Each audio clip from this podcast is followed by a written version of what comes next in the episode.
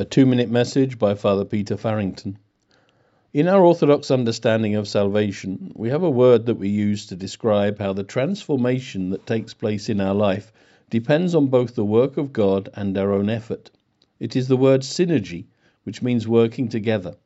God does not save us without us desiring to be saved and without us being willing to put in all of the effort that is required for us to bear fruit from the life that God freely gives us.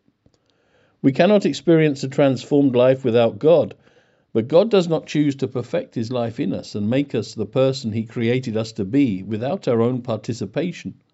In the Orthodox understanding, salvation is not a matter of getting to heaven when we die, but it is a matter of beginning to become well and whole and healed of the sickness of sin and death, which has held us in its grip.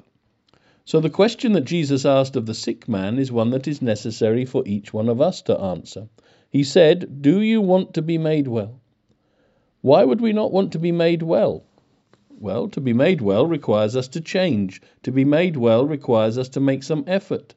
The man that Jesus spoke to had been used to lying on the ground in the same place for a very long time, and he had been making a living from begging and the kindness of others. If he was made well, then all of this would have to change, and perhaps he was not ready for that. Jesus told him to pick up his mat and to walk. He was to do something so that he participated in his own healing and exercised faith and obedience in the words of Jesus Christ. Do you want to be made well today?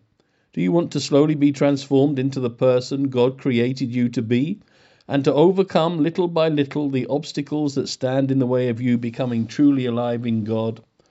Then you have to desire this with your whole heart and start to put it into practice with effort and commitment hearing the words of God and obeying with faith and hope.